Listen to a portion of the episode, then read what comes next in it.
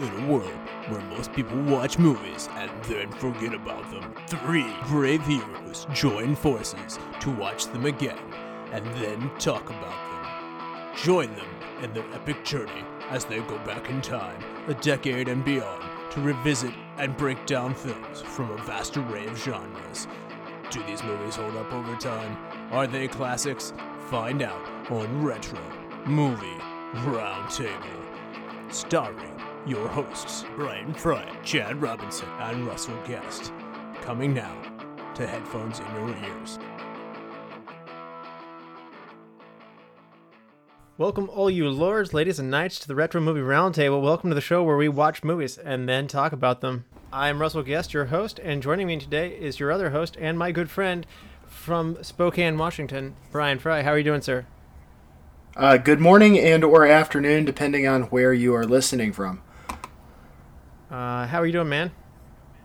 Oh, pretty well, man. Uh, just uh, excited to do this movie. This is one of my favorites. I am also excited because we have friend of the show. We have Andrew Newman from Long Beach, California. How are you doing, Andrew? I'm doing fantastic. Uh, first off, I'm pretty sure the weather here is better than the weather that it is for either of you two. And secondly, uh, like Fry said, this is one of my top five movies of all time. So I'm super excited for this podcast. Fantastic. But before we get ahead of ourselves, we got to break the ice here. We got to get people to know Andrew at a deep personal level. So I'm not going to bother with your astrological signs or whether you like long walks on the beach. I'm going to cut to the hard hitting questions like what's the last movie you saw? The last thing that I watched was rewatching Fear and Loathing in Las Vegas. Oh, interesting. Any reason? Just, you know, recently Halloween, kind of in the mood, those kind of crazier movies, I guess. And uh, I'm a big fan of it. I remember watching it when it came out. And uh, it was funny because at the time I had not tried any variety of the substances that they do in that movie. And while I still have not done majority of them, I've at least now experienced a few more. But I still loved it being, you know, a very sober, straight laced person at the time when I saw it. So. What? We can't stop here. It's bad country. Brian, what about you? What's your last movie? Man, I uh, I watched this gem on Netflix. It's a recent uh, posting. It's called The King about Henry V, and it's starring uh, Timothée Chalamet and uh, Rob Pattinson. And I gotta tell you, I don't I don't think I could have enjoyed a movie more on a first watch just based on you know you don't know where you're gonna see when you just click on a Netflix movie. It's usually pretty quality, but man, I really enjoyed that movie. Ah, good one. I didn't know about that one. For me, my last one was the Carrie remake uh, with Chloe Grace Moretz and Julianne Moore. Uh, I enjoyed that. It's a it's a fair bit different, and I still prefer the original. But uh, coming off the heels of Halloween, uh, Carrie is one of my favorite horror movies, and I had to see the remake. So, yeah, I think I actually ended up seeing that one in theaters, which is I I'm not a good uh, horror movie and theater guy. I, I'm almost always, I just always feel like there's something I need to watch on one of the streaming services, and I make it to the theaters so infrequently now that it's frankly shameful. But yeah, it's that's one of the ones I did catch in theaters, and I thought that was a really good remake. I was, I was, I was solidly behind that. Yeah, Andrew, name a character actor that you love. I'll jump in if you need a minute. Okay, give me a second. Think on that. Brian, take this one first. Who's a character actor you love? This happens sometimes to him, so I don't want to like completely peg him as this, but my favorite character actor is probably Brian Cox. Yeah, you have brought him up a number of times. That I gotta say that doesn't surprise me. So that uh, yeah, yeah, big kind of kind of like Dennehy. You know, it's always the police captain kind of thing. But uh, no, by and large, the the characters that Brian Cox plays are fairly similar, and I I do enjoy him. Nice. I'm uh, I, I'm I'm gonna go Steve Buscemi on that one myself. Okay, I'm I'm just having to uh, Google my uh, okay Guillermo Diaz. Okay, interesting. Where would we know him from? Uh, you know him from Weeds and from Scandal. Uh, He's also in Half Baked. He's one of the he's he's the Hispanic guy that's part of their crew in Half Baked. Oh, okay. Now I okay. I, I don't watch those TV shows, it, so yeah. In we okay. Well, first off, you need to watch Weeds. But then in Scandal, yeah, Weeds is good. In Scandal, he's like this kind of crazy like expert CIA killer, but he pulls this off in a way that like he shows so much emotion of scenes. Like the guy can really act. He's really really good. The reason why it took me a second, I was like trying to remember his name, and then finally I remember I have an internet in front of me. I can look it up by putting in Weeds and Scandal, and it'll tell me. so that's why it took me a second. Nice. What's your worst movie rental experience from back in the movie rental uh, days, Andrew? Uh, that one's, uh, I believe the movie is called Nothing But Trouble. It's uh, Chevy Chase and um, Aykroyd. Demi Moore, Dan Aykroyd, and John Candy. Yeah. Uh, we rented it uh, as a family because my parents were super excited because they were like, "Oh, we love all of these actors. You know, like this should be a great." And that still to this day is one of the worst movies I've seen of all time. And it was just, it was an awful experience renting it because, like, my parents were so unhappy afterwards that they basically, I think they went, took the movie back, asked for a refund so they could, or at least an exchange to watch another movie because they were so dissatisfied with how bad the movie was. And the guy at Blockbuster was like, You're not the first person to do this. Good, good. Uh, that's uh, that's a good one. I, I know that's a widely uh, disappointing movie for people, despite the amazing cast. I surprisingly have not seen it in full. I've only caught bits and pieces of it here and there. It wasn't hooking me at the time, so uh, you're, if, doesn't surprise if you have if you need to have dental work done at all, I highly recommend watching either that or The Thin Red Line. Like if you're if you need to see a movie that you haven't seen before, but you're also getting dental work done, put on one of those. Okay. That movie gets so much hate. It's hilarious. Uh, and if you had a cowboy name, Andrew, what would it be? I think that that would probably be uh, Smug. Okay. Didn't reach far for it. It Okay. didn't have to. Today, what movie are we doing, Brian? Uh, we are doing Tombstone. Wild West at its best. This movie comes out in 1993. It grosses $14.4 million domestically. It places on the box office that year in 25th, coming in behind The Piano and ahead of The Remains of the Day. The number one movie in 93 was Jurassic Park. IMDb gives it a 7.8. Critics of Rotten Tomatoes give it a 73%, but the audience likes it a good bit better, and the audience scores a 94% on Rotten Tomatoes. Tombstone premiered in movie theaters six months before the Costner and uh, version of Wyatt Earp. So, Andrew, had you seen Tombstone before? If not, uh, what was your takeaway with it? Uh, I had t- seen Tombstone before. I don't believe I saw it in theaters. I think I saw Tombstone shortly after, uh, like pretty much as soon as it came out on video.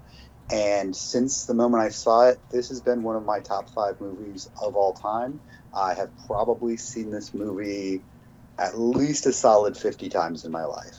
Like, that's, it's like, I don't even think I have to reach for it to be 50. It might be closer to 100. So, you own this movie and you come back to it frequently then?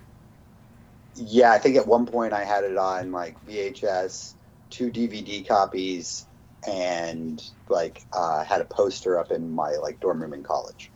Nice. What was on the poster? Uh, it's the uh, just the it just said Tombstone and was just like the uh, The four of them walking. Yeah. yeah. Um, I tried really really hard because I had a really good Reservoir Dogs one that was uh, you gonna about uh, you're gonna bark all day, little doggy, or you're gonna bite. Uh, and I tried really hard to find one because I'd seen it somewhere of uh, the quote where he says, "You gonna do something or just stand there and bleed?" Nice. Yep. So I thought that would be really awesome posters, but I couldn't find that. Fair, fair. And Brian, I, as you mentioned before, uh, you have some background with Tombstone as well. Yeah, I, I don't remember when I first saw this, but I was this was probably one of the biggest entry movies into me liking westerns. Uh, growing up when I was you know quite a bit younger, I always thought westerns were just something that you know my dad, my grandfather liked, and that sort of thing.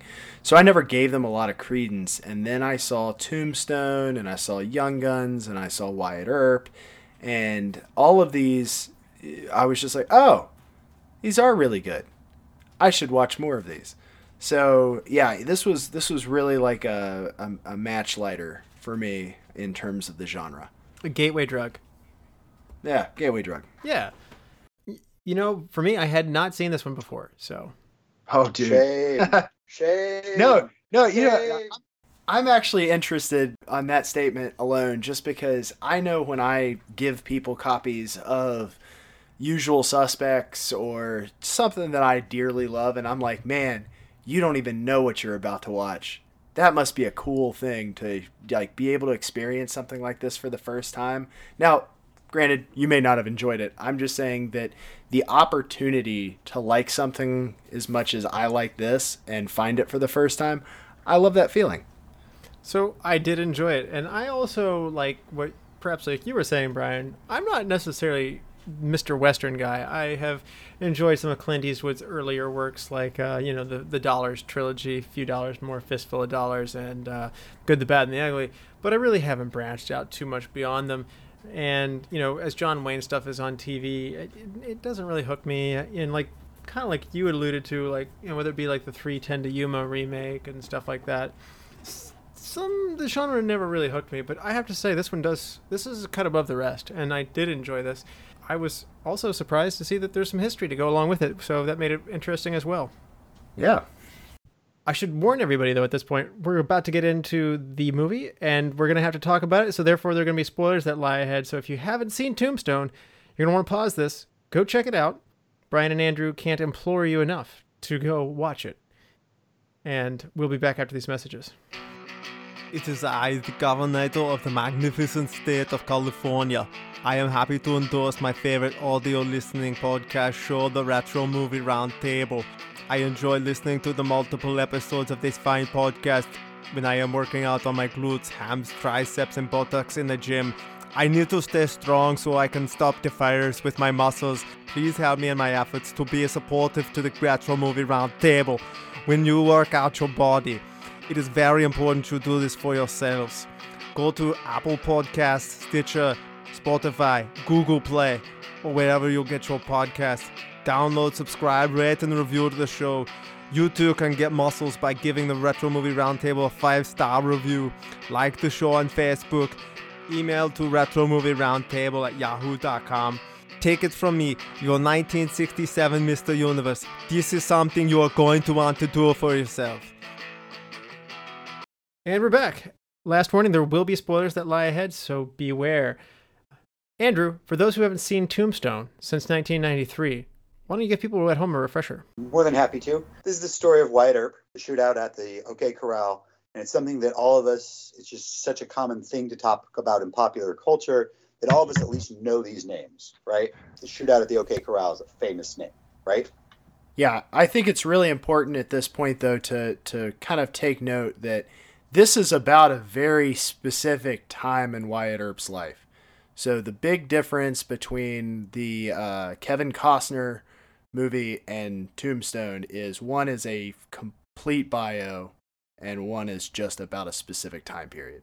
Very well said. This is specifically dealing with after he's left Dodge City and he is now going with his brothers to try to make it without being a law guy in Arizona. And the how the movie starts out is we get there's a group called the Cowboys, which are a group of bandits. They all wear red sashes, and they find a group of Mexican policemen at a wedding, and they ambush them, and some things are rather nasty there. And then we get quickly to the Earps coming to Tombstone, and this is the story of how the Cowboys and the Earps, with along with Doc Holliday, end up clashing with each other. And over the course of the movie, things escalate way beyond what they should. There ends up being a shootout. Of course, our heroes, Wyatt Earp and Doc Holliday, are much better at this than the Cowboys are. And then what ends up happening is the Cowboys come back at the Earps. Wyatt's brother dies, his other brother is injured. And then Wyatt Earp strikes back. And he and Doc Holliday go on a revenge tour and just to decimate the Cowboys in so many ways. The reason why I've kept this relatively vague is we are probably going to go in depth on so many of these scenes with so many of the quotes that I didn't want to overdo it on the intro. At the end of the movie, there's a woman that Wyatt Earp has become involved with, and he finds her, and he spends the rest of his days going and getting room service. Guys, let's jump in and talk about all the rest of the details. Fantastic. I think one of the coolest things about this movie is that there are some very interesting characters and they go together well. Uh, do you want to talk about the four brothers at all and the different personalities that they have? Andrew. Yes. Okay. So, four brothers. We've got Kurt Russell, Wyatt Earp. We've got Sam Elliott as Virgil Earp. Uh, we've got uh, Morgan, and then uh, there were only three in this, correct? Oh, you're right. Yes. You're right. The fourth Yeah. is not a brother. Good good point. Sorry. Three Okay, and then- brothers. And three brothers, and then we get Val Kilmer as Doc Holliday, who, when they say the scene stealer, he literally this is this movie is the definition of a scene stealer because I think at the time Kurt Russell was definitely considered to be the larger movie star of the two, and he gave way during the making of this movie of realizing how much how awesome Val Kilmer was and put him in position to succeed. It's like Kareem Abdul-Jabbar realizing, oh, maybe Magic Johnson needs the ball a little bit more than I do. Uh, yeah. I'm not a fan of those 80 Showtimes Lakers, but uh, that's an excellent analogy. I thought you'd appreciate that, Russ. Yeah, that's an excellent analogy, uh, even though I, I'm not a Laker fan.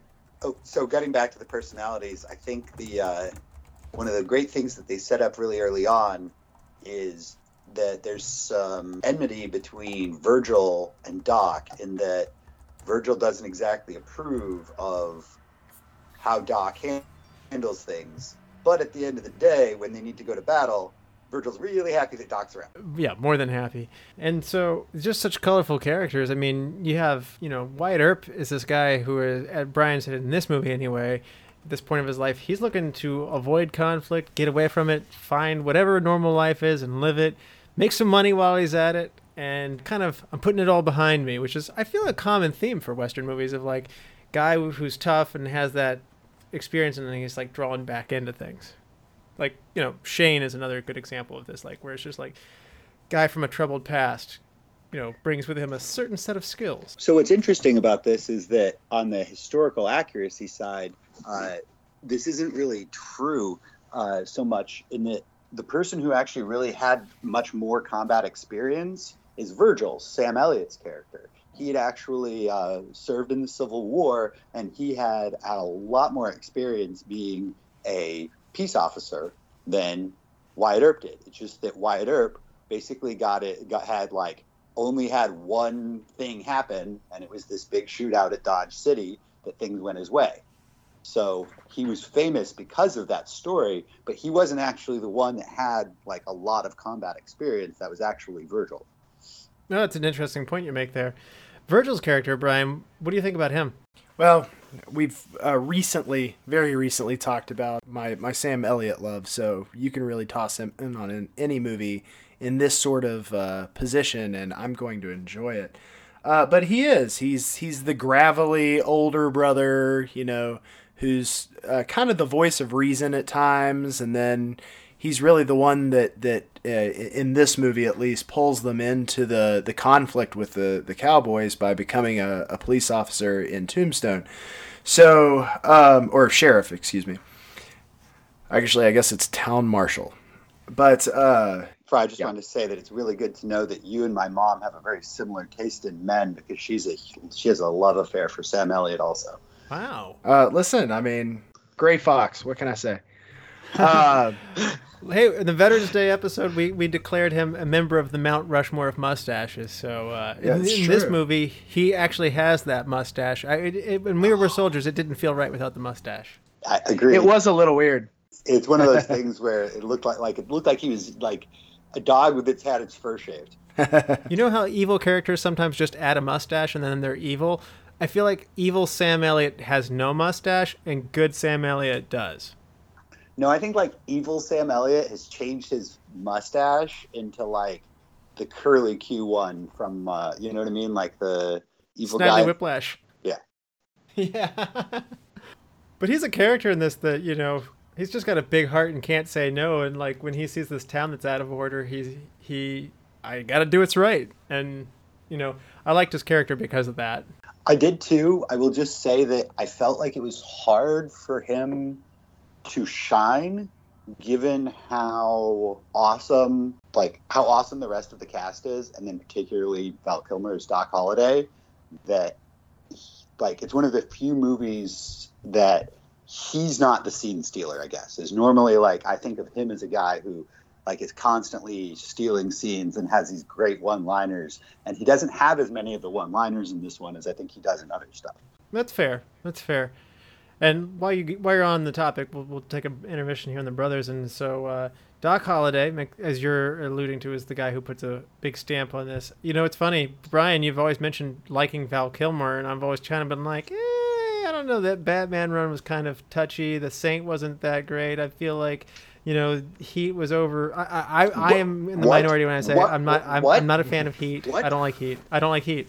I'm just gonna let Andrew's d- indignation stand for mine too. So just, Yeah, you I just keep like- going. Yeah. and uh, so coming into this, I was sitting there going like, "Well, he's okay in MacGruber." So uh, I now get it though. This he's he's excellent in this. I, I think if you whittle down everything you just said, you just said all I heard was Batman wasn't very good. First off, I love him in that Batman, so we maybe we need to do an episode on that. But have you seen this movie called Top Gun before? Because I'm not going to win any fans by saying this, but I also am not a big Top Gun fan. So that that yeah, I- I- again, Val friendship over, friendship over. From how he met. I I just I feel like it's overrated. I'll toss in another gem here just because I have to plug in any chance I get, but he is also excellent in a movie called Kiss Kiss Bang Bang with Robert Downey Jr. It is a phenomenal film. It's a dark comedy, so it's right up my alley. So if you enjoy that sort of thing and you're a fan of Downey Jr. and Val Kilmer, you should watch that like with a quickness. Also, the biopic of uh of uh, Jim Morrison. You know, I mean, Oh yeah, like I said. Yep. Uh, And that- he's- that- like I said, I just I don't have the. I, everybody else is like going nuts about all of these things that I'm not on board with, and so this is the first time that like I guess you and Brian are like, yay, I really like uh, Val uh, Val Kilmer, and I'm on board with you this time, Andrew. Well, that's good. Have uh, have you seen True Romance? No, Okay, you should. One, because the, check out the cast on that, and two, he's in that and he's awesome. Small part, but he's really good. So let's talk about him here, though. Why don't you lead off, Russ? Because I have probably about a million. I could probably talk about for three hours straight about my love for Doc Holliday.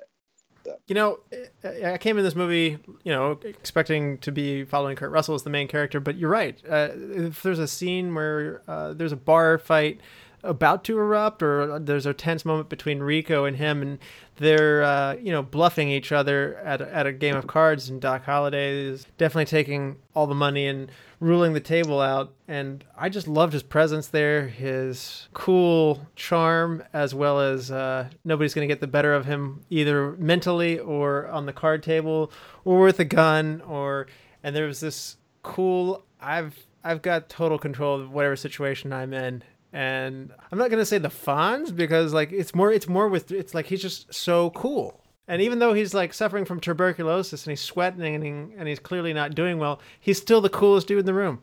It's a it's a southern swagger that he pulls off amazingly in this movie. Yeah, okay, yeah, there you go. I was trying to I was trying to like think about it. It's like it's just like it's effortlessly cool is is a good way of putting it. Like, which is why I was trying to go to the Fonz, but this is different. I'll even I'll even rewind it uh, a different bar scene where he's playing poker in that first town and he's like, "Why Ed Bailey? Are we cross? Are you not my friend? I don't think I could take it if you weren't my friend." There, now we can be friends again. Puts his guns down, Yeah, and then and then Bailey goes for his, and he has, still has a knife, and he stabs Bailey in the stomach. Then, like, uh, his girlfriend grabs, then grabs all the money off the table, pulls her gun out, and it was just like such an awesome scene that he was so in top of everything that he could put his guns down, and he's known as you know being so quick that he could put his guns down and use a different weapon when somebody else still had a gun. Absolutely. And you know, it just kept driving me nuts that you know he he he's sitting there infected in the lungs with tuberculosis, and he's still sitting there smoking. I was just like, stop doing that! Stop doing that! well, I, I don't think that that was a uh, a, a known cause of uh, many ills back then. So it was not. Uh, this was still back in time where people were like, "Oh, you have asthma? You should smoke. It'll help." True. Well, to be fair though, though there's the scene with the doctor where the doctor says like, "Stop drinking, stop smoking, stop staying out all night." You know, Well, that's just that was from a yeah that was from a complete bed rest point of view. He's saying you need rest, and the drinking and the smoking and the nightlife all kind of went together. I'm not saying he was doing it specifically because smoking was known to actually do anything. fair enough. And the other thing I'm wondering is he's just like walking around town with TB. Like, don't you get put in a sanitarium? Like from, from sanatorium? Sorry, I mean from from this. Like, isn't he getting all of his friends and his girlfriend sick? No, I don't think it works like that. It's not air transmittable. I don't think so. No well, let, let, let's put it this way: they knew he had TB for a while, and he clearly did take part at the OK Corral and like was around for all these times. Were you gonna tell Doc Holliday that he needed to get away? Like you just said, he's like, who's, who's gonna tell him to leave, right? That's okay. No, that's fair. And hey, if you've got a gunfight coming up, and in this town it could be coming up at any moment, I guess he is a guy you'd want on your side. Uh, I think that the scene that I think is the absolute best of what he does is, you know, the opposing side has their own really badass uh, Johnny Ringo, uh, who I think when we get into some of all of the favorite characters uh, or you know, things other people have done, he's uh, the guy who plays him is one of my faves. But they're in a bar where they're in, you know, the the uh, card room area of the bar, and they're trash talking each other in Latin. Ringo pulls out his gun and starts doing gun tricks and showing how fast he is and how well he can handle his pistol. And Val Kilmer just looks at him, follows it the whole time, and he's got this little shot glass with whiskey in it. So he finishes it, and it's got a little handle on it. And he starts spinning it the exact same way Ringo did with his gun. And he does it everything down to a T. So even though he's drunk and can barely stand, he's still got the wherewithal to follow all of the moves that the guy did, saying that even in my drunk state, I can still memorize what you did and do the exact same thing. And I thought that was just a really like excellent scene of showing without actually showing violence, of showing how awesome he is. Yeah, that's the exact scene I was referring to earlier, Andrew, for Mhm. sure. The brother that gets buried on this one a little bit, though, is Morgan Earp, played by Bill Paxton. I mean, maybe it's just big personalities or whatever, but other than just being young and eager to latch on to whatever his brothers are doing, I don't, I don't feel like I get this one as much. He's there more, I guess, to die and to light a fuse. Yep. Yeah, yeah, I can see that. I mean, he's definitely eager. I think he was like, you know, really showing that younger brother. I can, I can do what you guys do. I'm cool like you guys are. Uh, real quick, I did do a quick search on it. Uh, TB is spread through the air. Uh, I have no idea what they knew or didn't know about it at the time, but it says you are much more likely to get it or contract it from someone if you have a weak immune system. So I would probably say that given the state of filth that most people lived in in the West, there are probably some fairly strong immune systems out there, and maybe that's why he's not just passing it off to everybody. I guess you're right. Everybody who's alive at this point has a tough, tough immune system. Otherwise, they died at age two. I guess so. So Russ, us going back to Bill Paxton as Morgan, he does actually have what I assume to be your favorite line in the whole movie. I assume that your favorite line in the whole movie is "Hot damn, this burger's jumping." That is not it. No, no. But that, that's. I mean, there's a lot of good lines in this movie, but no, it's not. It's not. It's not specifically that. Because you're from Pittsburgh. Uh, "Hot, yeah. This burger's jumping. I figure that's like, oh, like, come on. That line is like, it's funny because we all know what that means. But could you imagine if any of your friends actually said that line to you? If like we got to Vegas and I said, "Hot damn, this Berg is jumping," you guys would be like, you you either better be quoting Tombstone or what is the matter with you? Why are you talking like that? Well, I know, I know personally that's what Russell says every time we're driving by a brothel too. So Every time that has happened, I have said that, and I've never said that. well, I guess we know what we're changing on next vacation. So one thing that didn't work for me as well in this one, and I'm, I'm going to guess that I'm going to get a little bit of pushback on here. I didn't think the Josephine character played by Dana Delany is, uh, I for me this part of the story wasn't working as well. Partially because Wyatt Earp's character has a wife already with Dana Wheeler Nicholson, who's from Fletch, by the way. I kind of felt bad for her. They show her in a, several scenes, like kind of coming onto the scene of just like him oogling and eyeing over Josephine, who's just come into town, and she's sad about it. So she, then she goes and does opioids, and then later dies. So Oh, that that that was going on before Josephine arrived. She she was she was already a drug addict when that started. he indicated like, "Oh, are you hitting that again?" Uh, and uh, yes, you're right. They alluded to that that had happened beforehand, but I guess it's it makes him seem less savory than if he were alone and single, and this uh, starlet from the big stage had rolled into town. He was captivated by her somehow. Uh, again, the frolicking uh, horseback ride through the woods and stuff like that. It didn't sit as well with me on the, uh, just knowing that it's like, hey, your wife's at home. I mean, yeah, she's probably like on drugs or something like that, but maybe you can work on that and stop doing that. And I don't know, like, I, they didn't portray him to be in a dead end marriage necessarily when they were standing at the train station meeting everybody else's wife. So, at least on my first couple of passes through this movie, I didn't sit there and say, like, ah, what a nice love story.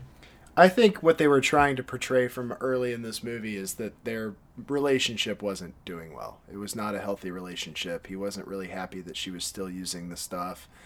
Like he kind of quietly talks down to her a few times on on on the drug use thing and she's kind of bedridden most of the time because she's on it and I think it's I think he got lured uh, lured away. Okay, so, so here's something we need to try to talk about from a historical accuracy point, real quick, that uh, the movie only very vaguely alludes to. So, the Earp brothers, and among their many business ventures in the territory of Arizona, one of them is that they were pimps. Did not know that. Yeah, so when Ike Clanton says, y'all a bunch of pimps, that's actually in reference to, at least for a little while, that was legitimately one of the things they were doing. I think that uh, the wife initially, I think that there is some speculation that she had been a prostitute prior to getting with Wyatt and that he therefore had some concerns about the long term health of that relationship. Okay, okay. Well, that, that, that helps. They they kind of alluded to it in the in the movie too, where he was you know they he had said something along the lines of uh, she was no angel when we got together, and neither was I. Yeah. Yeah, I guess, I guess. But I mean, it wasn't like they all met at the train train station. It was like, "Hello, brother. How's your hooker wife? My hooker wife's doing great." Oh, great. Your hooker wife's doing great. Okay. Everybody's hooker wife is happy. Are you trying to sound like Terrance and Phillip? Because you totally sounded like Terrance. Terrance, how's your hooker wife? My hooker wife, buddy. Uh, Yeah. Sixty episodes in, and that's our first fart joke. Yes, it's too late. The story is, is that if you get a hooker wife, you're going to be really awesome at fighting, and people are going to make a bunch of movies about you, right? Just don't let her use the dr- opium. I gotta say though, if they're pimps, then, their excuse me. then, then their then their pimp hat gain uh, game is is weaker than it should be. Oh. Instead of just having cowboy hats, they should be like you know orange and black zebra striped uh, cowboy hats with uh, uh, sequins around the edge of them. Oh Lord. I will say this that that actually I'm sorry. You know what? I'm gonna save that. Never mind. Just a step back. Never mind. I'm just picturing the secret. You know, you know what? Actually, what they really should do is get more something closer to what Michael J. Fox wears in Back to the Future Three. because he, the red, the red and pink one that you know that he wears in Back to the Future Three, because Doc Holliday, because Doc has no idea. Like that would be awesome. okay, so just on that, actually, on the attire, real quick, how awful do you think it must be to be in like shooting in Arizona and it's like 80 degrees something during the day, wearing these huge long black trench coats? Yeah, the, it, it was wildly hot, and these these are wool that they're wearing. In addition to that, so I mean, uh, for sure, it, it it's hot to say it uh, to say the least. We can get back to the pimps. Sorry. Okay, sorry.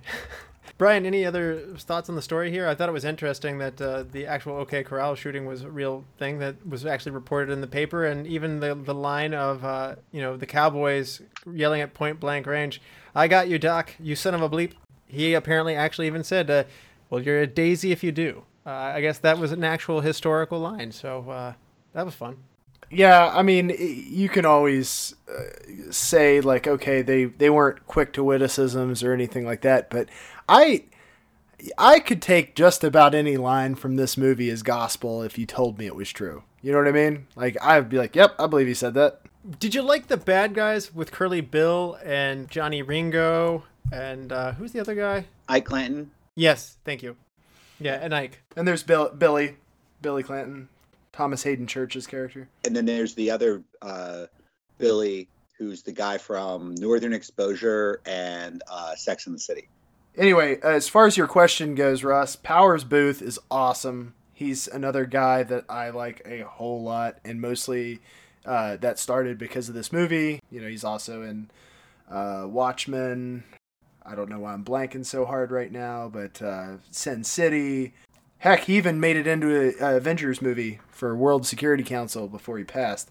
So anyway, that was a that was a big loss, man. Uh, Curly Bill's character was was awesome in this, and in an effort to not uh, overlap with anybody else's favorite quote, I actually went with a Curly Bill quote. I guess we've taken most of your cast rundown, but do you want to pick up any of the leftovers?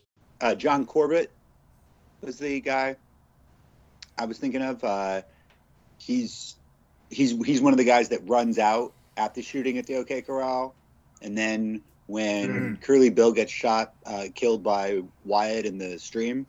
Uh, he's one of the ones that who's there. Also, I think he might die in that scene, but he's from My Big Fat Greek Wedding, Northern Exposure, Sex in the City. Like, there's so many, there's so many good actors in this. Uh, Terry O'Quinn, oh, like oh, that guy. Okay. I'll touch on a couple here just uh, because they they're relevant to some of my uh, future superlatives and whatnot in addition to the people we've already talked about, and if I touch on somebody we've already talked about again, my apologies. There's actually uh, Wyatt Earp's fourth cousin in the movie, who's also named Wyatt Earp. So thought that was a cool thing. He plays Billy Claiborne. Billy Zane as Mr. Fabian. He's kind of the uh, sidekick for the the play performance and everything. So he didn't have a huge part, but you know it's definitely worth mentioning he's in it. I'm kind of doing this from the bottom up too. Uh, Billy Bob Thornton, of course, is Johnny Tyler. That's a fat Billy Bob Thornton too. Can, I might can we add. talk about that scene for a second? I think that like this scene, it's such a pivotal scene to me of setting it up. And I don't know if you guys knew this, but Billy Bob Thornton wasn't given any lines. Really? They just basically told him to, like they said, just be a jerk. So when he's sitting there and saying, "Will you shut up? You're more annoying than my sister's kids." Like this is just Billy Bob Thornton. Make- Back that queen again. I'll blow you right off that stool. And I just think that that scene where he just comes over and he's just so Kurt Russell is so confident, and Billy Bob Thornton goes from being such an arrogant asshole to being quiveringly scared so quickly.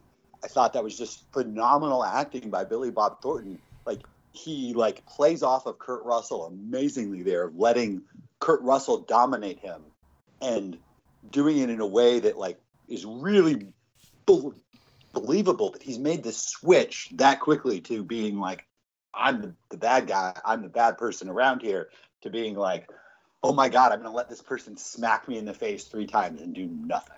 Yeah, you're right. And it shows you that they're coming into a town that is very I guess you could say wild. There's no order and they have the presence to hold their own no matter where they go even in this lawless town. So you're right that that establishes right away that the these guys aren't taking crap from anybody. In fact soon they will be running the town Every town needs a pimp, right? That's right. The pimp of town. so, just a couple other ones I wanted to t- uh, touch on. Uh, Thomas Haden Church is Billy Clanton, and Stephen Lang is Ike Clanton. I have tremendous respect for both of these guys. Charlton Heston is also uh, a cameo in the movie as uh, Henry Hooker, the ranch that they take uh, sick Doc Holliday to toward the end. And I thought it was just worth noting that he was in this just because he was a Western star on, in his own right through mo- most of his life. We've already talked about the, the lion's share of everybody else, but uh, Powers Boothe, of course, is uh, Curly Bill uh, Burgess. Burgess and uh, Michael Biehn as uh, Johnny Ringo as the the two leading uh, antagonists of the film. Yeah, and you got Paula Malcolmson and uh, Lisa Collins as the other hooker wives, as we're calling them, which may or may not be true. But it does explain something that I thought all of these guys have disproportionately hot wives. So what you're saying is that you personally find hookers to be disproportionately hot? Well, I'm just saying Sam Elliott's wife is like two decades younger than him, and uh, Sam Elliott, yeah, okay, yeah. Sorry, I was going to say Sam Elliott's wife looks like he's uh, young enough to be his daughter, and Nothing wrong with that. hey, the president says says that that that, that guy's that guy's a winner. Don't you remember that book that came out, uh, like the oldest lever- living Confederate wife, and it was that like her husband had been in the Civil War when he was like 13, and then when he was like 60, he married her when she was like 13. So then when she was like Oh, 80, geez. she was the oldest living Confederate wife. And this goes back to wardrobe too. I mean, Dana Wheeler Nicholson. Sorry. I was like, how did that go back to wardrobe? Sorry, go ahead, Russ.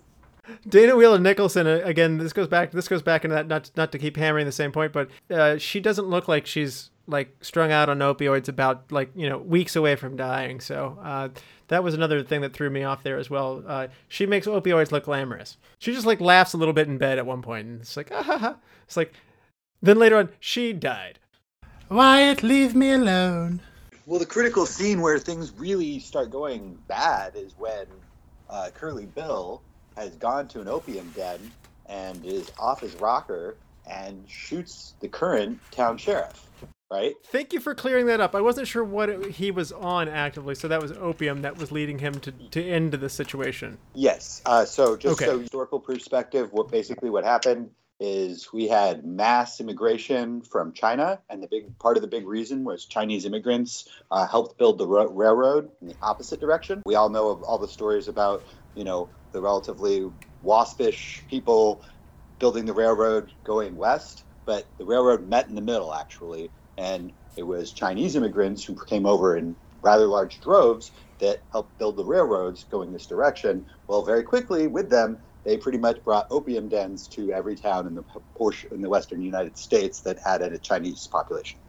Oh, that was nice of them. I mean, hey, Cur- Curly Bill was on Smokium and Mattie Earp was on Drinkium. Yes, yes. it's a good way of putting it. Uh, so, what do you guys think about George P. Cosmatos, the director who I guess he replaces Stephen Lang as director in in the production of this movie? I'm really curious about what this movie would have looked like if Stephen Lang had stayed the director. Uh, I feel like I keep getting drawn back toward this. He's, he's part of my superlatives toward the end. But uh, uh, suffice to say, that Stephen, I'm a big fan of Stephen Lang. George Cosmatos uh, claims that he was drunk for most of the filming, and uh, that's, I guess, not uncoincidentally why I guess he lost it. The emotion was the most important thing in the movie, uh, said, and uh, if you care about your people, you have a movie. And uh, he alluded to that with Stephen Lang, they didn't have one. So uh, I don't know. Uh, there, there's a lot of unclarity uh, for me on this one. As I read read into it, Kurt Russell takes over a fair bit of the direction duties himself, and Cosmatos is uh, almost a supportive role of Kurt Russell to see this movie through the rest of the way. So, interesting, muddy Hollywood director change of hands kind of story. Okay, so just so we're clear, uh, they, they originally this the was started being directed by the guy who uh, wrote Glory, right? And then after they one month of shooting, the only scenes that they had finished, the only thing they had done were the scenes with Charlton Heston on Henry Hooker's Ranch, which is like what three minutes of the movie, four minutes. Yeah, just about. So after a month of shooting, that's atrocious. They drop that guy and they bring in Cosmitas. Is that how you pronounce it? Cosmatos? Cosmitas. The reason why, supposedly, is because he is a great yes man as a director, and that behind the scenes, Kurt Russell was actually staying up all night, coming up with all the shooting, like the shot. You know, we're tomorrow we're going to shoot this, this, this, and this, and he actually gave once he realized how good Val Kilmer was doing, he actually like let a bunch of his lines get cut and didn't even shoot them just because, so that they could keep the story moving along, meet the shooting schedule that they now needed to be on, and make them a really good movie. I misspoke. Stephen Lang was not the one who was replaced in this. It was going to be I guess Stephen Lang, but Kevin Jarre is go. the guy who who starts the production behind schedule. So I'm sorry, Stephen Lang. I correct myself here. No, no. So Stephen Lang was drunk. Stephen Oh. Lang was drunk as an actor, is my understanding. Uh, He okay. as an act- so I, Oh well, that's that's probably true because his character was drunk the whole movie. maybe that's why no shooting got done. Okay. All right then. But anyway, Kevin Jarre was the original director who was replaced by Cosmatos, and then yes, Russell has alluded to the fact that he had a lot of responsibilities for seeing this one through. So there's a, a slightly more to that story in that supposedly what Russell made a deal with him is he said, I won't tell anybody until like a decade after you're dead, until after you're dead, that I was the one who actually directed this movie because like that was their secret handshake deal. And so then Russell waited until like a decade after he dies, and then says, Yep, you know, I did most of this and explained quite a bit of it. And then Val Kilmer in another interview after this basically backs him up and says, Yeah, let's just say that while my memory isn't exactly 100% with Kurt Russell's, there's no way this movie gets made at all if it's not for Kurt Russell. Like, fair to him. That's very fair. But I think he means more than just like his acting. I think he means that like he did tons of stuff on the behind the scenes. No, you're right. Uh, I think there's talk of Russell after the director change goes through. He removes a lot of stuff. There was a lot of other separate storylines, tangents, and stuff going on. And uh, I, to to this movie's credit, there are a lot of characters. And personally, I do have a hard time getting situated at first. And my first pass through this movie, I was like, "Wait, who are these guys? Wait, who are these guys?" But once the players come into play, the story has pretty good focus. And upon a second watch, it goes down pretty well. But I will admit, certainly in the beginning of this, I was having a hard time keeping tabs of wait, who's who? What is it? Wait, who's what? You, you need Western name tags? Yeah, yeah. I mean, uh, maybe it's just so public domain that you should just know who Doc Holliday is. But like he's like, I'm Doc Holliday, and then you you should know. But I didn't know. I had to do. I did some history looking up after the fact, and I now know about Wyatt Earp more so. But this was my introduction to the character. Oh wow, okay. So I guess maybe that's uh, at least the difference for me, having grown up in South Dakota and Colorado. You learn a lot more about like the you know history of the Western United States and westerns, right? There's a reason they're called westerns, I guess, and not easterns. That's right, and I guess I'm I'm too much of an Easterner. All the great Eastern movies of the film past. Cosmatos said of making this movie, all machine guns and helicopters don't mean anything. It takes research and hard work and watching old movies to be able to do this. As the new director, he brought a demanding, hard nosed sensibility to the set, which led to conflicts with some of the crew members, most famously with the cinematographer William Fraker. I guess he was more of a stern guy, and it's kind of interesting that, to what you're saying, Andrew, of you know, if Kurt Russell's kind of leading this stuff behind the scenes and Cosmatos is more of the yes man, it's interesting that he kind of did have this, I guess, as they said, hard nosed sensibility to him. Well, think of it this way: as a director, you basically have two jobs. You need to be creative, and you need to tell everybody what to do. Be a manager, right?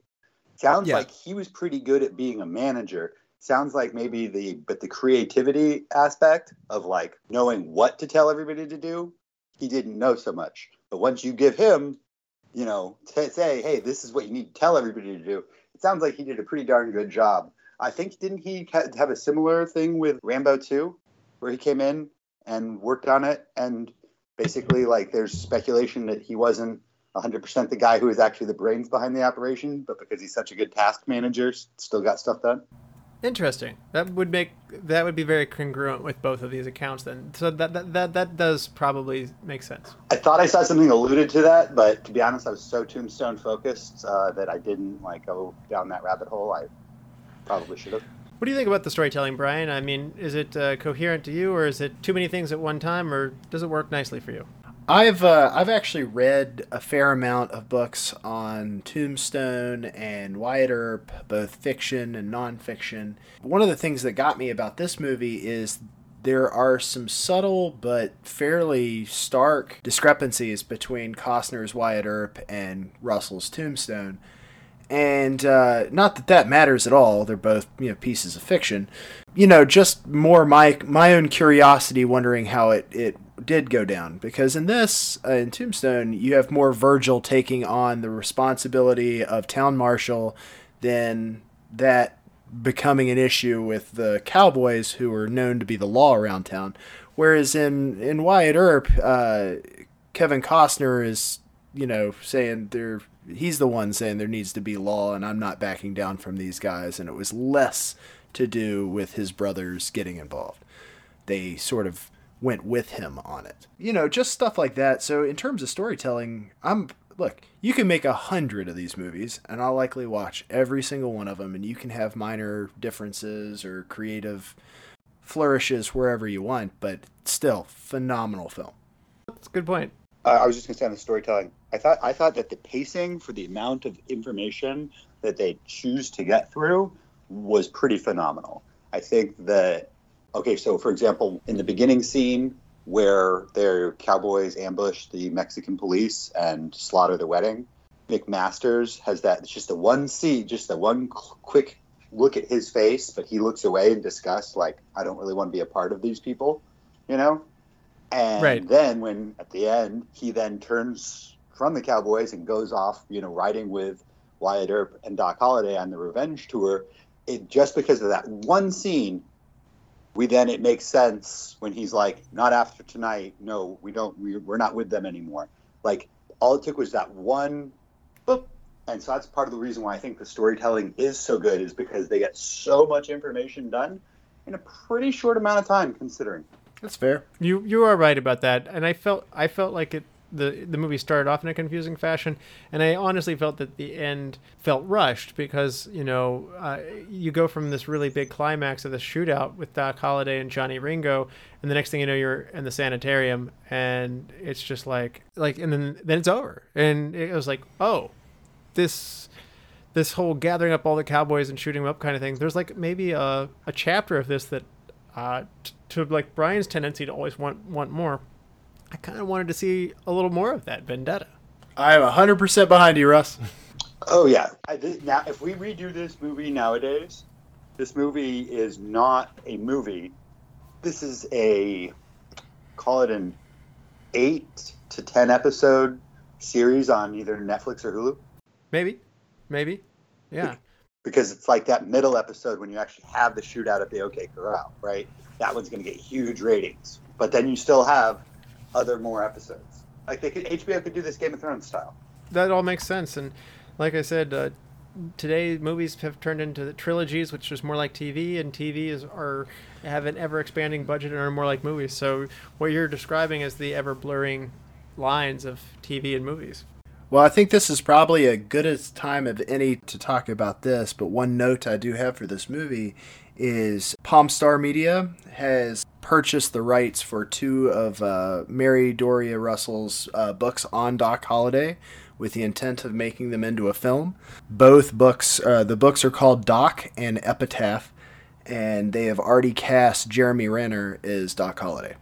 And I'm like, yep, I'll see that. I was gonna say you're a big Jeremy Renner guy, if I recall. yep, I'm like, I'm game. I guess I don't really see him playing a character that has good aim. we're in the Wild West, and to me, this town feels. I don't know. I don't know if there is a good way of doing this or not. Again, maybe Andrew, your Western uh, Wild West history is better than mine because I don't. That is honestly a part of history class that I don't get a heavy dose of. It feels like this is just your typical Western movie set. Is that a fair statement? You know, one main street up the middle of town, wood boardwalks and stuff, but then odd, oddly enough, fairly extravagant interiors, which is always a bit of a surprise given how shot together everything else seems to be. Some of these things are really accurate. You know, the for example, the tombstone that they have in the movie that says, uh, "Here lies Lester Moore, uh, shot by a 44." No less, no more. Uh, so there's two of those that exist. One that's actually real in Arizona. Okay, like that's a real, like was a real tombstone.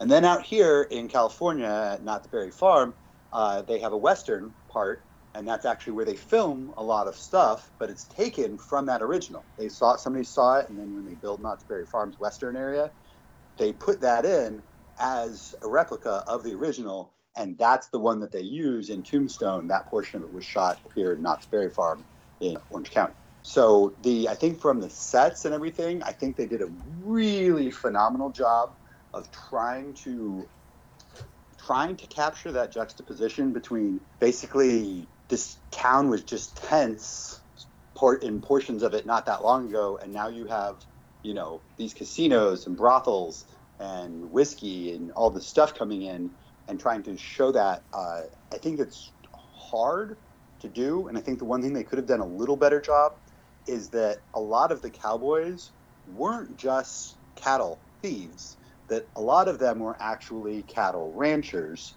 And that was the it was basically the issue was the people who who live out in the country versus the people who live in the city. The earps were the city boys and the cowboys were the people who live out in the country. And that was a lot of the anger between the two groups or the class warfare, I guess, if you want to call it. That's good insights there. Do you feel like this would be accurate for Tombstone, Arizona at this point in time, which was, a, I guess, a booming town that had, you know, gone from very small to increasing in size all of a sudden? I, I, think it is. I think that uh, they tried really hard to get as many things as accurate as possible. Obviously, they can't, you know, it's a movie. They're not going to be able to get everything. But they tried, you know, like, they tried really, really hard to not have things that were unrealistic for that time period. So I think this is as good as probably as good as you could get. By the way, for anybody listening who likes history, uh, check out the book called "Not So Wild Wild West." It's about the basically the myths about the Wild West that we have, and uh, it's pretty interesting. Brian, one thing I did like in this movie was the end scene with the contrast of going to the wintry scene at the end. Were there any other unexpected scenes. Like there's some forest scenes in this as well, like where the big shootout is and the trees and stuff like that. There's a little more variety than your typical western. Absolutely. So I I have a, a limited experience in Arizona, but I can tell you after driving from uh, Albuquerque, New Mexico to Flagstaff, you see well, you see a lot of the same thing, but then you definitely see the variations that you can get in in both states. I, I would say that that's that's as accurate as you could probably be. Yeah, I like that it wasn't just a dust bowl. Somehow, when I watch a western, the fact that everything's all tan and dusty and you know just everything's made out of wood and everything's just covered in dust. Sometimes it actually wears on me a little bit. I didn't have those moments of whether it be the horseback ride, which I'm not a fan of that scene, as I mentioned earlier. I still liked the change in scenery quite a bit, and I really like the wintry finish as well. It's a it's a nice contrast to show you that they've traveled elsewhere and that they are traveling the world up in Alaska. Yeah, yeah, traveling the world and, and enjoying room service. So I think that's a I think that's a good point. That too often in the, the westerns they try too hard to make everything, you know, too dust bowl. Obviously, it's not all desert because if it is, you wouldn't be sitting there walking through it like you wouldn't choose to live there, right? Right. So there is stuff that's non-desert around, and it's just there's a lot of desert you know. You know, I just realized I uh, I messed that up. Uh, the end of uh, Tombstone is in what Sacramento with the snow, and the end the end of Wyatt Earp with Kevin Costner is when they're on the ship in Alaska. Thank you. I thought that was correct, but I didn't want to. Yeah, yeah, yeah. No, I I thought about it for a minute and realized my mistake. I've watched both of these a lot. I was talking about the Arizona, like, so they shot on location, and uh, this is where I, I, just wanted to point out to earlier what you were saying. It is 134 degrees Fahrenheit, 56 degrees Celsius, by the way, for our European listeners, which we have more of all the time. Where we appreciate you. So they are wearing black wool in in 134 degree Fahrenheit weather in that birdcage theater scene, full of people, unair conditioned. That doesn't sound fun. No, that sounds like nowadays the opposite of fun. I think like no people would riot. Somebody would get killed just from that. Like people would be like, I can't be in this heat.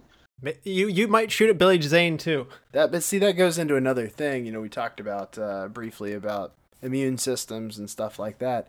just being used to a different thing. I mean, I'm not saying that it's it's right, but I mean they didn't even know what air conditioning was back then. So at that point, if you're just warm all the time, then it doesn't become weird that you're hot. You know what I mean? Oh, add a mustache on top of that because uh, apparently all the mustaches in this movie are real. So regarding you know the time period, uh, one of the things most people don't realize is dying from heat wasn't really a thing. The big concern was dying of cold. So that's the reason why everybody's got all this wool on because they're like, yeah, I can live with being hot. If I get if I get cold, I'm gonna die.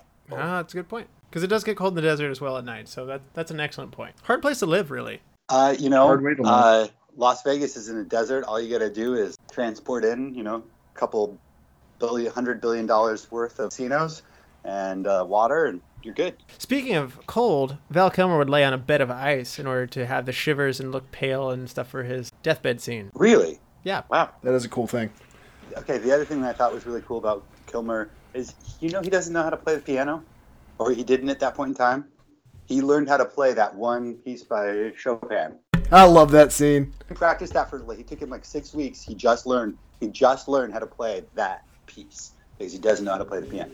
That's very cool. And one more, how much I love Val Kilmer and his uh, abilities is when him him doing the knuckle rolling with the uh, Yes. chips.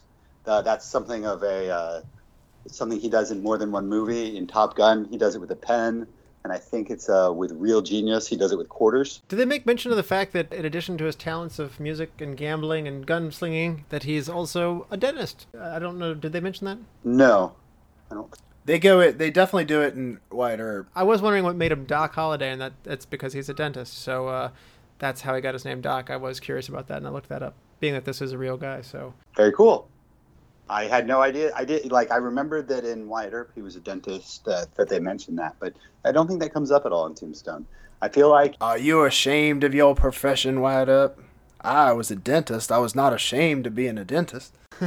What do you guys think about the soundtrack here? Talking about the Chopin in it, but uh, what about what about the rest that as a whole? to me the I was you know I was paying attention, trying as hard as I could on this watch through to pay attention to that, and, and I have to say I just feel like it's you know it's scored well, and they they do just a really good job of like using music at the and at the right time.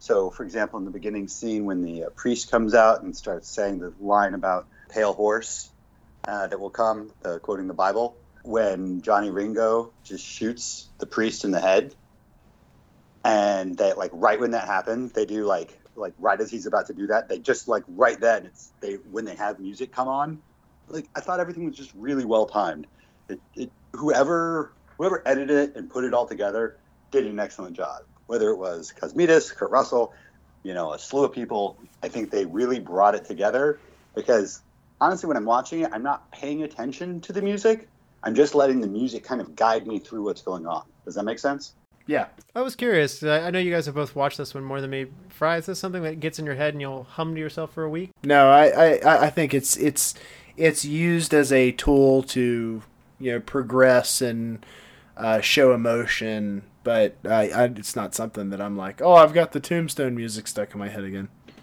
Yeah, I I agree. It was serviceable, but uh, I, I didn't have that epic nature to it that I thought maybe it would because I mean there's some westerns that do have some amazing soundtracks out there. Uh, Jerry Goldsmith was originally attached to the score for this film, but he had to quit due to other conflicts, and so Goldsmith recommended Bruce Broughton to do the score of the film. Part so yeah, Bruce Broughton did ended up doing the score for the film. I think he does a good job. I mean, compared to all of the other things I love about this movie, it's not probably in the first 15 things I'd mention, Right. being honest. But that doesn't mean it's bad. It means he just, like, this wasn't his, the, the score wasn't, it, this wasn't a movie where the score was supposed to shine. The score was supposed to be the sixth man, you know? Like, set, set screens and rebound. I feel like there's moments of tension that this movie doesn't do. Again, going back to say say for instance the the fistful of dollars, few dollars more, or uh, good, bad, and the ugly. I mean, there's some great scenes where the tension's coming up at a conflict that you know is coming, which is something that a lot of westerns. Uh, do really well. They milk this tension of like this showdown that's about to come, and there are tense moments in this uh, whether it be the shootout between uh, the unveiling that Doc Holliday is there to fight with Ringo, or whether it be the uh, you know the shootout in town, the the OK Corral shootout.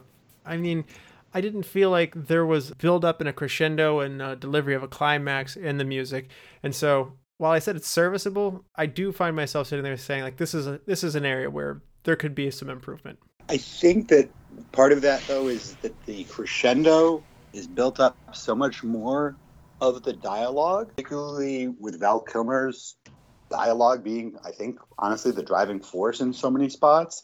You know, the scene with him and Johnny Ringo when Ringo's drunk and is like, "I want your blood," and like, and Doc Holliday's like, oh, "You know, that's that's my game. That's just my game." And then they're all like, "Oh, well, we can't let." Doc Holliday kill Johnny Ringo when he's drunk, so all the cowboys grab him because they know that he's too drunk and he'd lose in that fight. Right? I think that that's how the dialogue builds that up because then when you know he's expecting Kurt Russell to be coming out from that tree, and instead it's Doc Holliday, and he delivers this that amazing line of "Why, Johnny Ringo, you look like somebody just walked right over you, or like you look like a ghost just walked right over your grave." Like, oh my god, like that tension from those earlier scenes between those two, and so much of the rest of the fighting hadn't involved them up to that point, right? Yes. So that's what I thought made it. s- I that's where I think that the score did a good job of getting out of the way because I feel like the tension was really built up in the dialogue. I like the. Uh, I was just playing, and he's like, I wasn't. "Yeah, I wasn't." That was like seriously. If that were me, I'd have been like, oh. Yeah. uh, no, that that was my favorite part of that that back and forth between them. I was just clowning. That's all. I wasn't. How do you even classify those scenes? Because to me, like when I was thinking about best quotes, there were more than once when it's Ringo and Holliday talking that I'm like, well, this whole scene is the best quote. Like the last 30 seconds of dialogue is all one great quote back and forth between these two. like that happened at least twice in that movie. I it, just phenomenal. Like that scene right there, obviously being one of them. And the, the Latin scene, I think, being the other. No, you're right. So it's time to look for this. Brian, do you have any look for this moments? I do. Uh, this is actually about Stephen Lang. So you have Ike Clanton, who is probably the, the third most notable cowboy in here. And uh, he really likes this sort of this type of movie. Uh, he was uh, Pickett in Gettysburg. He actually switches his uh, Confederate focus to uh, Stonewall Jackson in the movie Gods and Generals, and he's also he goes kind of a little bit further outside the box with Colonel Quaritch in Avatar. Oh, oh, really? Oh, I did not connect all of that until now. I'm glad you connected those dots to me somehow. Yeah, so Ike Ike Clanton in this is actually the main bad guy from Avatar. Nice. Not Giovanni Ribisi. Not the guy who's Well- getting unobtainium, which is still a terrible name. the the military bad guy. Yeah, you're right. Yeah. Okay, I have to say, for being a movie that made so much money, I have never even once considered rewatching that movie again. And I'm never around people that are like, oh, you know what we should do? We should rewatch Avatar. Well, you should because the sequel is going to be on its way. They they've actually penned in four of them. You know, Yep. Because James Cameron's really testing it out with like, His name is James Cameron. yes, 'cause you want more of this, don't you? And Andrew's Andrew's sitting there going like, I didn't really ask for any more of that. No budget too steep, no sea too deep. Who's that? It's him, James Cameron. like, hey, I'm I. i- If he wants to do, you know, other good stuff, that's great. But honestly, Avatar was just not really worth it. so what you're saying you'd rather have another three movies of Titanic? Is that what you're asking for? I think what we're saying is we really need another Hurt Locker. I think that I'd rather see James Cameron maybe do like a live action He Man remake. That's what we could do. James, James, you know what he should do? He should do Aquaman. That's an- Okay, that's yeah, an entourage I mean, joke. Oh, I He thought you were going with the fact that he did the Abyss. Sorry. No, no, no. He directs Aquaman and Entourage. Okay. And for the people, 2021 brings Masters of the Universe, the live action He Man movie by Aaron Nee. So, uh, do, Andrew, do you have any look for this moment? Uh, I guess it would be Jason Priestley's character. I thought that prob- I would probably say that the best romantic relationship in the movie is between Jason Priestley and Billy Zane. Yeah? Huh. Like they, they seem to probably have the healthiest relationship of all the couples. I guess. Uh... Wait, Virgil and his wife are actually they, they're pretty solid. I still have one good arm to love you with. The reason why it explained that they were together was that he was a pimp and she that's why she was a prostitute 40 years younger than him. That is true. But they do they did seem like I mean she wasn't done with him. She's like, oh, your arm's busted up. I'm out. Uh, that's true. Okay. No, but that's a good point though. Yeah, yeah. We yeah, we did we did we did declare her as a as a hooker wife. So yeah. Um, I feel like if we had like a, a broader listenership that we'd be getting crucified for the hooker wife thing on this episode. Wouldn't we just be saying they're one of Henry Hooker's wives? Uh, there you go. We do now. That's the thing. So, um, uh, so my look for this moment is going to be Virgil and Morgan were not actually shot on the same night in real life. In fact, Virgil was ambushed and wounded on December 28th of 1881. Warrants were issued for Ike and Phin Clanton. So this is according to arrest records, and uh, the charges were then dropped due to lack of evidence. Morgan was shot playing pool at 10:50 p.m. on March 18th in 1882. So that's a good four months later. He died in about an hour after the shooting. And uh, Pete Spence, Frederick Bode, and Frank Stilwell, and Indian Charlie Cruz, uh, and one other individual were charged as the suspects of that shooting. A judge could not indict them because the primary witnesses uh, was Spencer's wife, and according to the law, a spouse cannot be compelled to testify against a spouse. And the Cowboys went free because it was the Wild West, and law don't play around here. Not long, man. Law don't go around here. Yeah, law. Sorry, yeah, law don't go around here. Yeah, Savvy. yeah. S- separate, separate situations in real life, but uh, hey, good movie telling. Yeah. Yeah, I, th- I think that that's one thing is you definitely do if you watch this movie and you're expecting this to be a play-by-play of historical accuracy, it's not. They tried to get a lot of things right, but at the end of the day, Kurt Russell was trying to make a movie that flowed and that you'd want to rewatch, and that got done. Yeah, and I think it was Kubrick. You and I did the Shining episode, Andrew, and he said, uh, you know, realistic is nice, but interesting's more important. Yep, and I think that that Tombstone, as particularly compared to Wyatt Earp, is way more interesting. Uh, as just a comparison, I've you know watched Tombstone at least fifty times. I think I've watched Wyatt Earp six. I've been guilty of fast forwarding through like the first hour of Wyatt Earp. Like you only need to see why Wyatt Earp is the way Wyatt Earp is so many times before you can just kind of get to the meat of uh, Dodge City and then go from there. And and that's no disrespect. I, I think it's in terms of a fictional biography movie, Wyatt Earp is is a strong piece. And I I have never regretted having both of these movies, eh, you know, as as options.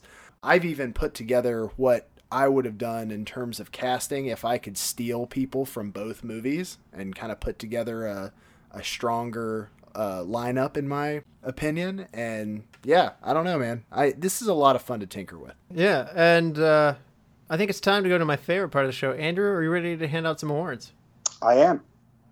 Let's start with you, MVP. Okay, uh, this is really tough for me. I think this is the toughest award to hand out because I know what Kurt Russell's contribution is, but it's got to be. But I, at the end of the day, I had to go with Val Kilmer because he's the. There are T-shirts, tons of T-shirts made with quotes, primarily his quotes. Kurt Russell has like two quotes. Doc Holliday has like eight quotes. And every day when I'm on Facebook, you know, there's always like T-shirts being advertised that say like "I'm your Huckleberry" or "You're no Daisy at all." You know, like there's just so much here from him that it's got to be Val Kilmer. But no disrespect to Kurt Russell. All right, Brian, MVP. Yeah, definitely Val Kilmer. I mean, he, you know, like Andrew said at the beginning of this, you know, he steals this movie. You you want to see the story furthered, but it in the end, I, at least in my head, like you're kind of just waiting for the next awesome Val Kilmer scene. Well, I'm also gonna go with Val Kilmer. It's a clean sweep, and now I'm starting to get why. Again, I'm I'm gonna I'll come around uh, to Val Kilmer. I warmed up to him a lot in this movie. He was great in this movie. Not just good, great. I think we just need to clockwork orange you with Val Kilmer, and you'll be okay. You know, that's funny you bring that up, Andrew, because I threatened to do that to one of my employees and some movies yesterday. So I'm I'm glad we're on the same page on just forcing people to watch things that we like. Please don't put hooks on my eyelids. I'll watch, I watch movies willingly. Well, see, at least at least know that Kurt Russell wouldn't do that because he's a libertarian. Uh, so best supporting actor, Andrew. I'm gonna go with uh, Johnny Ringo. Biehn. How do you pronounce his last name? Michael Biehn. Biehn. Okay. Uh, you know, he's he's somebody that I'm a big fan of.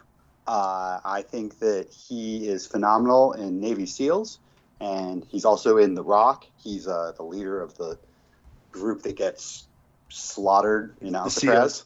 Yeah, he's the, he's again the leader of a group of Navy SEAls, and they get slaughtered. Uh, I thought he just did a phenomenal job in this of making it believable that he was that badass, that he really was ready, you know, like that he was better than Wyatt Earp, and that really the only person that could beat him was Doc Holliday. And you know, he has quite a few scenes that I feel that he, if it weren't for Val Kilmer, he would have stolen the scene. But you know, he at least held his own with Val Kilmer, which to me is saying something. Okay, I like it. That's a great pick, Brian. What about you? It's the best supporting actor. I went with a bad guy also, but a little bit different direction. I went with Powers Boothe um, as kind of the, the mastermind of the uh, the Cowboys. You really see him basically save the gang from dying sooner than it did. Like if he if he made a couple different decisions at different times, then it, they could have just had it all out at once, and it wouldn't have been this you know long drawn out vengeance piece. So I'm not giving him kudos for being a good person, but in terms of seeing the writing on the wall a few times, he definitely I, I feel like he acted through the part of that leadership as a terrible person. Does that make sense? Sorry. He looks like he really enjoys being a bad guy, and that's always a good kind of bad guy. Uh, uh, Fry, that that was actually how who my final two for best supporting actor came down to. Uh, but the scene that caused me to pick Biehn or you know Johnny Ringo over him is when they're at the play, and he goes and they're just seeing the you know the devil makes the deal with Faust, and Mhm. Curly Bill goes, "Tell you what I'd do is I'd make that deal and then I'd crawfish that devil right in the ass."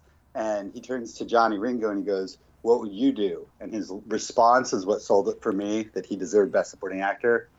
I already did. Already did it.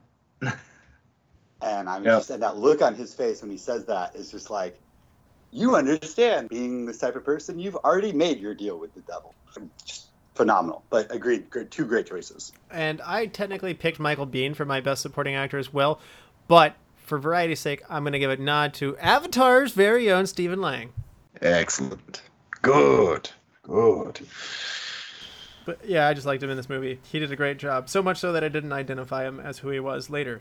So next one, Hidden Gem Andrew. I thought uh, Michael Rooker, like I said early on, his scene with uh, the you know the very initial scene where uh, you know that they're at the wedding and it looks like most likely what's going to happen is that they are going to do inappropriate things with the new bride and the look on his face just right just that one scene is enough that then later on when he's like nope i'm quitting the cowboys and it's very clear that if you quit the cowboys you kind of got to join the people against them because otherwise they're just going to kill you anyways right so it makes sense but just that one little you know, he's not in it that much he doesn't have a lot of talking lines but i think he's you know you know Yondu does a great job Yeah, I was uh, I was having fun, except for the uh, the murder, the plundering, and the rape parts. But uh, yeah, Brian, Hidden Gem.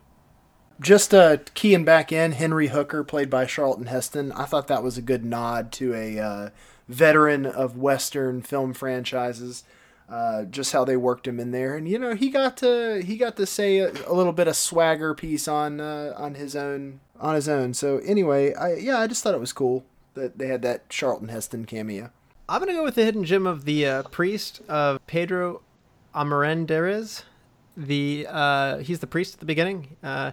I knew that these bad guys were really bad when they took him out, but I liked his. Uh, I liked him standing up to them and uh, limited little little part here right in the very beginning. But I, I'm gonna give it to the priest. nice that's a that's that's a shout out is he from anything that we kn- might know He said something about a sick horse. by the way No. that guy's also in some funny stuff too i've seen him the guy who says the spanish is worse than your english He's also oh, so Pedro Armerendariz. Uh, he's, sorry, he's got another R in his name. It makes me have a hard time saying this, but Armerendariz. Amaranderas. Yeah, Armerendariz. Thank you. Uh, he's in License to Kill from 1989 as well, which is a Bond movie. wait was that one of those ones that we forget was made It was a Dalton one. No, Yeah, okay, I mean, so it's, it's one yeah, it was a Dalton from was 89. Yeah, I don't know. Yeah, He's in. Once Upon a Time. Yeah, he's in Once Upon a Time in Mexico and Mask of Zorro as well. The Okay. Mexican. But yeah, that's one of those Bond movies that we just kind of pretend wasn't made, kind of like, uh, you know, the Hulk movie. Oh, this is my turn to shame you. No, all Bond is good Bond. I uh I, I I'll watch any Bond movie, but not all Bond movies are created equal.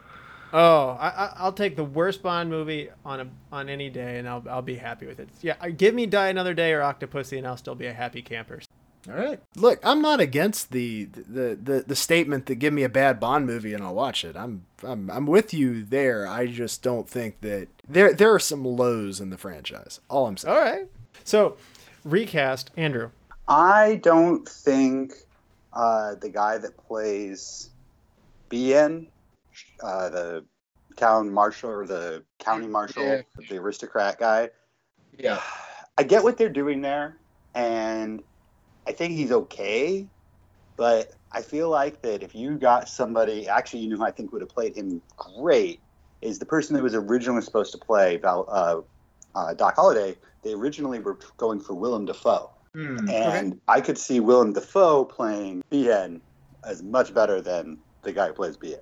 You know who I always liked in this position of the the dirty cop, um, and I'm gonna blank on his name, but uh, the guy who plays the sheriff in Last Man Standing with Bruce Willis. No, I don't know. So it's Bruce Dern, and his character from uh, Last Man Standing was Sheriff. We all know who Bruce Dern is. Okay. Okay, well then I would like to actually toss in an additional recast. I'm not a big fan of the uh, of Wyatt Earp's hooker wife. So Mattie? I, yeah, Mattie. Uh, I thought that uh, Michelle Pfeiffer would be a much improvement of similar time period and, and uh, similar look, but much better actress. Uh, but uh, Dana Wheeler Nicholson. Uh, so you're not a fan of her? Okay, I I, I guess uh, I don't know. I I'm gonna give her a pass because she was in Fletch, and I, I just like that one. So she did underscore the severity of uh, an opioid addiction. So I'll rewatch Fletch and tell you what I think. okay, my recast is gonna be Bill Paxton uh, for Morgan Earp, and I'm gonna put Robert Patrick in his part there. Uh, Robert Patrick's pretty busy around this time. He's in Fire in the Sky and Last Action Hero, but I'm gonna say he has. I'm gonna pretend that he has time to squeeze one more in there. So. What's the uh, what's the age difference between the two of them? Robert Patrick was born in 58, and Paxton was born in 55. So there's a three year difference, and Robert Patrick's three years younger. I think that'll work. Okay, yeah, that'd work. I like Robert Patrick, and I think this would be a good place for him. Just so everybody knows, talking about Robert Patrick is the uh, bad guy in Terminator 2. Yep. Correct. Yep. Yeah, and he's also uh, in again Fire in the Sky came out that year as well. He's also in X File. He's in he's in X Files. Russ, well. I'm telling Uh, you, you just say the bad guy in Terminator 2, and everybody knows exactly who you're talking about. I had no idea who Robert Patrick was until just now when I went and Googled it. I was like, oh, why didn't he just say the bad guy from Terminator 2? You mean you don't recognize his signature role from Spy Kids in 2001? I think I can safely say I've avoided seeing Spy Kids. Brian, recast. Uh, so I also went down a different uh, road for this one. I this kind of goes into my picking my favorite cast for like a Wyatt Earp co movie, and uh, Joanna Pacula plays uh, Big Nose Kate in this one, and I think she did a great job. Uh, Isabella Rossellini plays her in uh, Wyatt Earp. So I definitely this is not my recast. My recast is going to be Joanna Going plays the actress that Wyatt Earp eventually falls for in Wyatt Earp, and I like her a lot better than Dana Delany. So I have nothing against Dana Delany. She's charming, I guess. But Joanna Going is hot. Is or was? Hash, hashtag no disrespect to Dana Delany. Yeah, I was gonna say that uh, all of the above is good here.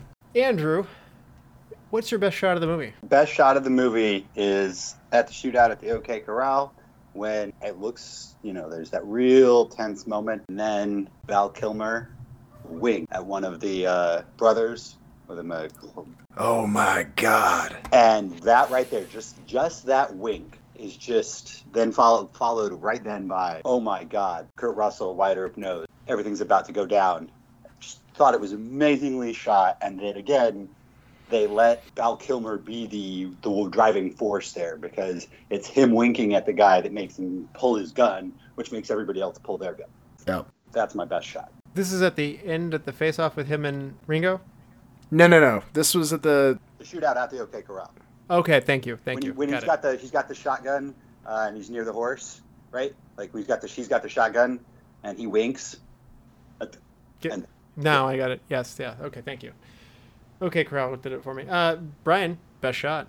So yeah, my uh, my best shot's gonna be Kurt Russell uh, as he requotes the uh, Spanish priest when he's standing on the train platform and just yells, "You tell him I'm coming, and hell's coming with me." Yeah, powerful moment. For me, the best shot's got to be when Doc Holliday is approaching Ringo. When you think it's Wyatt, then it turns out out of the shadows that it's actually Doc Holliday. That lighting transition is really good. And I want to also give a nod to there's a scene where Wyatt is walking down through uh, a front porch area along a boardwalk towards Josephine on the boardwalk, and he goes from being in silhouette and his head turns up and as he moves into the light he's illuminated and it's a very dramatic fashion and so they had done that once before in the movie with wyatt and then later on the movie they take that same entry kind of approach but then it's doc holliday so really like that mm-hmm. That's a really good point on the, the that lighting transition of it being a really good way of setting that scene up. Because as I was rewatching it, I was noticing that same thing that even still, the even though I know that it's Doc Holliday, the amount of time until you actually see that it's his face is incredibly well done because it really sets up that surprise for Johnny Ringo. yeah absolutely and i was surprised too change one thing andrew Fry, you got to go first on this one. Okay, uh, Russell, you you actually uh, said this earlier t- uh, during the podcast today. I want less montages and more full length fights, like that whole fast forward. Sh- you know, I see a red sash, I kill a man wearing it. I get it, but let's extend that. Let's let's have some more some more long term vengeance happening. that's a great choice what about you andrew I think I just honestly, in similar vein, I could actually use for it to be longer, or like, I need a Tombstone too. You know what I mean? I want more.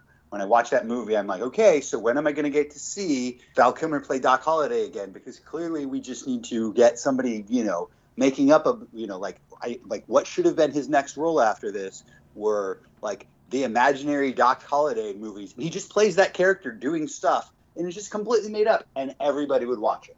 Like that could have been that was like billions of dollars lost because I just want to see more of it. That's the one thing. Prequel doc holliday movie is uh, you need that I think we needed it 25 years ago. I'm not so sure that We'll see how Val does in Top Gun 2. I have I have worries. Can, my change one thing is going to be Wyatt seems like a jerk for just riding with Josephine in the woods and stuff like that. And I mean, earlier you can tell that you can always know that he's he's tempted. I mean, anybody will be tempted by somebody who you either connect with or that you think is attractive or something like that. But I mean, we would like Wyatt a lot better if he really didn't seemingly slowly give into that resistance a lot better. I just would like it better if he didn't have a wife in the story or whatever. It made Josephine the other woman, so to speak. So I talked. Sure, but earlier. y- you know they're not married, right? Yeah, she took his name, but they they talk about it in the movie where he's like, "Do you actually consider yourself a married man?" Like they they never actually got married. She just goes by Mattie Earp. Sorry, it's the hero of the movie, so you want the hero to be a little squeakier clean than that. I do, anyways. Best quote of the movie, Andrew. I feel like that it's just got to come down to I'm your Huckleberry. That seems to be the, the yeah that that tends to be the the dominant one for sure.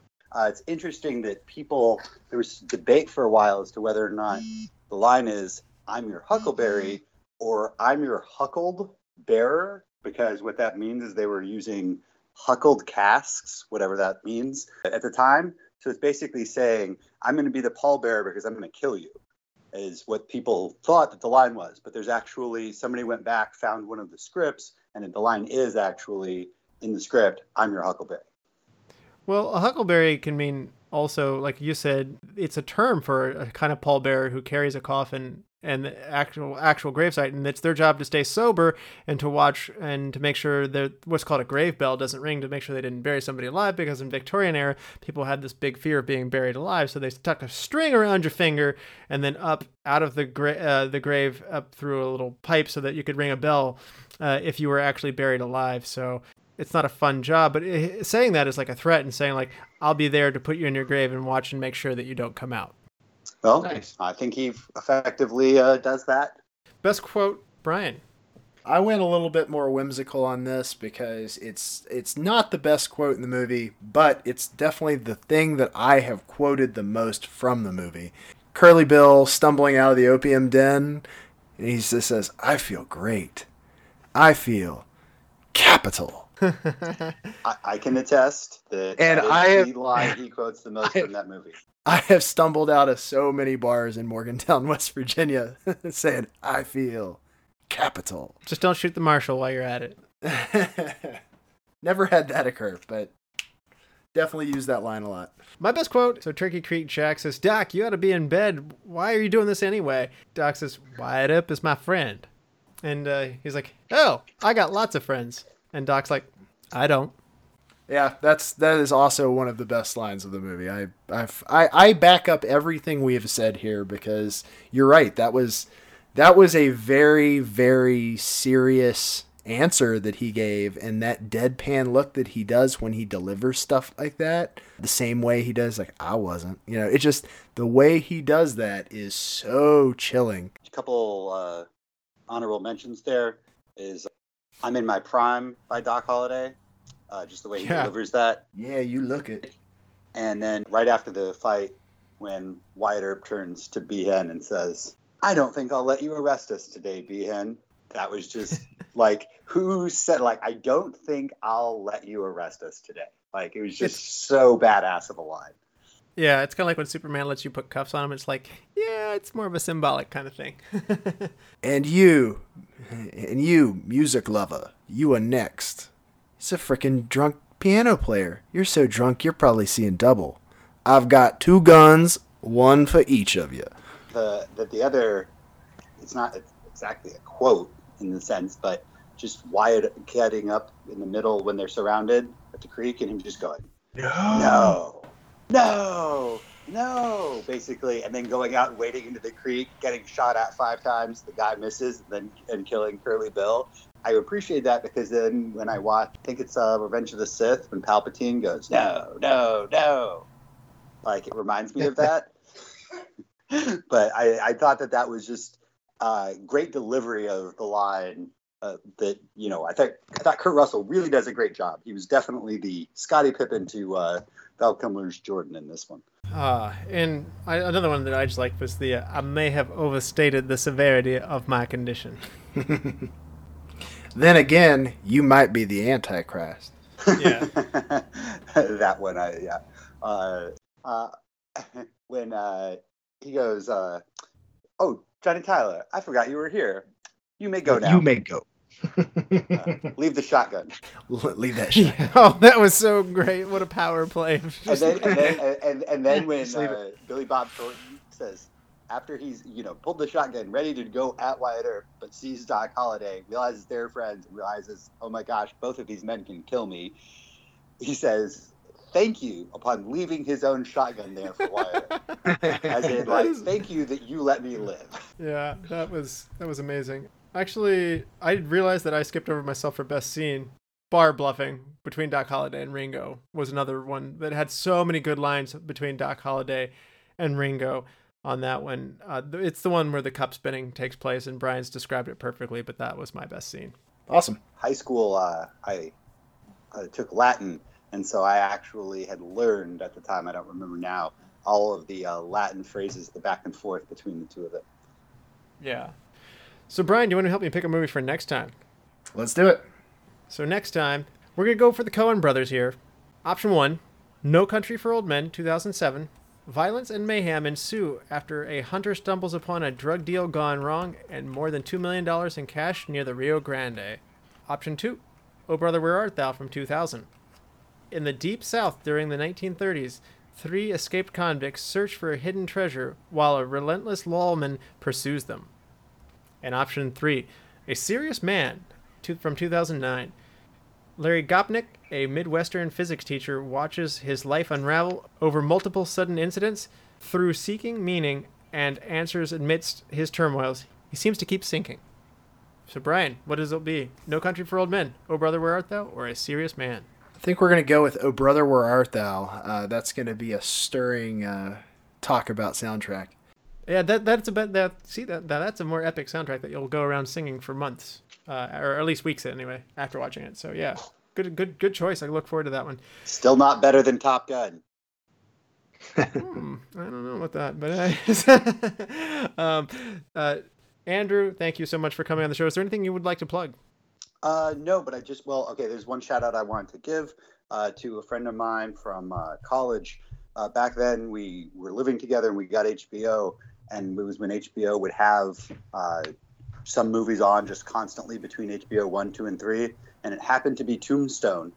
And after four days in a row of me watching Tombstone just constantly, he comes home and he goes, "Something else. You just have to put on something else." for today and for tomorrow. I just can't watch Tombstone again. I'm not saying you can't put it on in the future. I just need a day up. I just need two days away from Tombstone.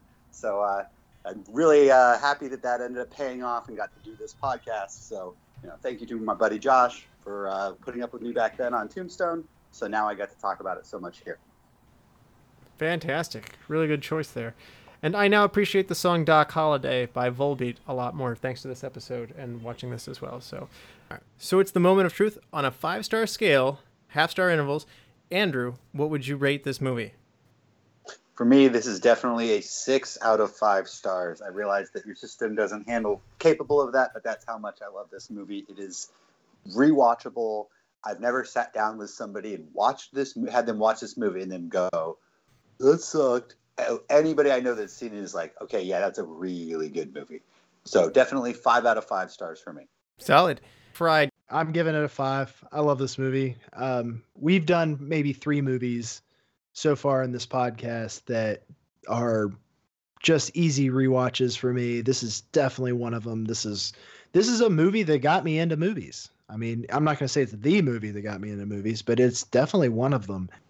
I think we're in firm agreement here. As usual, you and I seem to see seem to see eye to eye, and we both love this movie. It's it's a fantastic movie, and yes, ladies and gentlemen, he really does quote Curly Bill a lot. Uh, as for me, I'm gonna give this movie four stars. I don't have the yeah, I don't have the experience with it that you guys do, but I really enjoyed it. So uh, I this is not this is in my top five westerns. It's not my top western. I, am still gonna reserve that for uh, you know Shane as my top western, but uh, it, it's in my top five, and uh, so maybe I like westerns a little bit better now thanks to this movie. Well, if you do like this, other uh, similar westerns that I recommend highly are Young Guns and Young Guns 2. Well, I will look forward to catching those at some point because I've not seen either of those. Westerns is one of my biggest genre gaps, so uh, I will certainly have to check that out as well at some point. So, uh, thanks so much, though. You're very welcome. I'll try not to. I'll try to not hold that four star rating against you. Thank you, Brian. Thank you. And Thank you, all the lords, ladies, and knights of the Retro Movie Roundtable. We invite you to reach out to us. We want to hear from you. Subscribe, rate, and review on iTunes, Spotify, Stitcher, Google Play, or wherever you get your podcast. Give us a like on Facebook. Follow us on Twitter at, at movie underscore retro.